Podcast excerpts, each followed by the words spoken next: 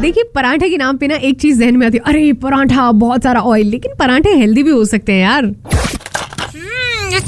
Olive box. Lunch और दूसरी चीज़, अगर पराठे पे आप जो है देसी घी लगा रहे हैं तो देसी घी आप वैसे भी तो अपनी लाइफ में खाते हैं। जब पराठे खाते हैं तो उसके साथ कुछ और मत खाइए। वो जो सब्ज़ी वाला ऑयल है, जो देसी घी है, वो आप पराठों पे यूज़ कर सकते हैं। तो दिन में दो चम्मच तो आप देसी घी खा ही सकते हैं। तो आज मैं आपको बनाने सिखा रही हूँ, पालक के पराठे, जो कि सबसे ज़्यादा हेल्दी है। सबसे ज़्यादा नहीं, बहुत ज़्यादा हेल्दी है।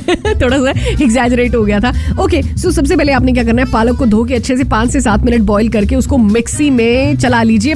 पानी नहीं डालना है आपने एक्स्ट्रा ओके एक बड़ा सा बोल लीजिए जिसमें आप आटा गूंदते हैं अपना नॉर्मल दो कप आपने होल व्हीट फ्लावर लेना है और उसमें थोड़ा सा आपने जो है वो अजवाइन डाल देनी क्योंकि पराठों में अजवाइन बहुत ज़्यादा टेस्टी लगती है। फाइनली चॉप्ड ग्रीन चिली डालनी है। थोड़ा सा हींग आपने डाल देना है और उसके साथ साथ कई लोग उसमें लहसुन, प्याज छोटा छोटा काट के भी डाल देते हैं तो वो आपके ऊपर है। वो सारी चीज़ें डाल के आपने अच्छे से मिक्स कर लेनी है। मिक्स के बाद जो आपने स्पिनिच का, यानी पालक की प्यूरी बनाई है, उसमें दो टेबल स्पून ऑयल डाल के आटे में गूंद लीजिए। मस्त वाला आटे में गूंदने के बाद जब आटा गूंद जाए तो उसको थोड़ी देर के लिए आप रख दीजिए, है ना?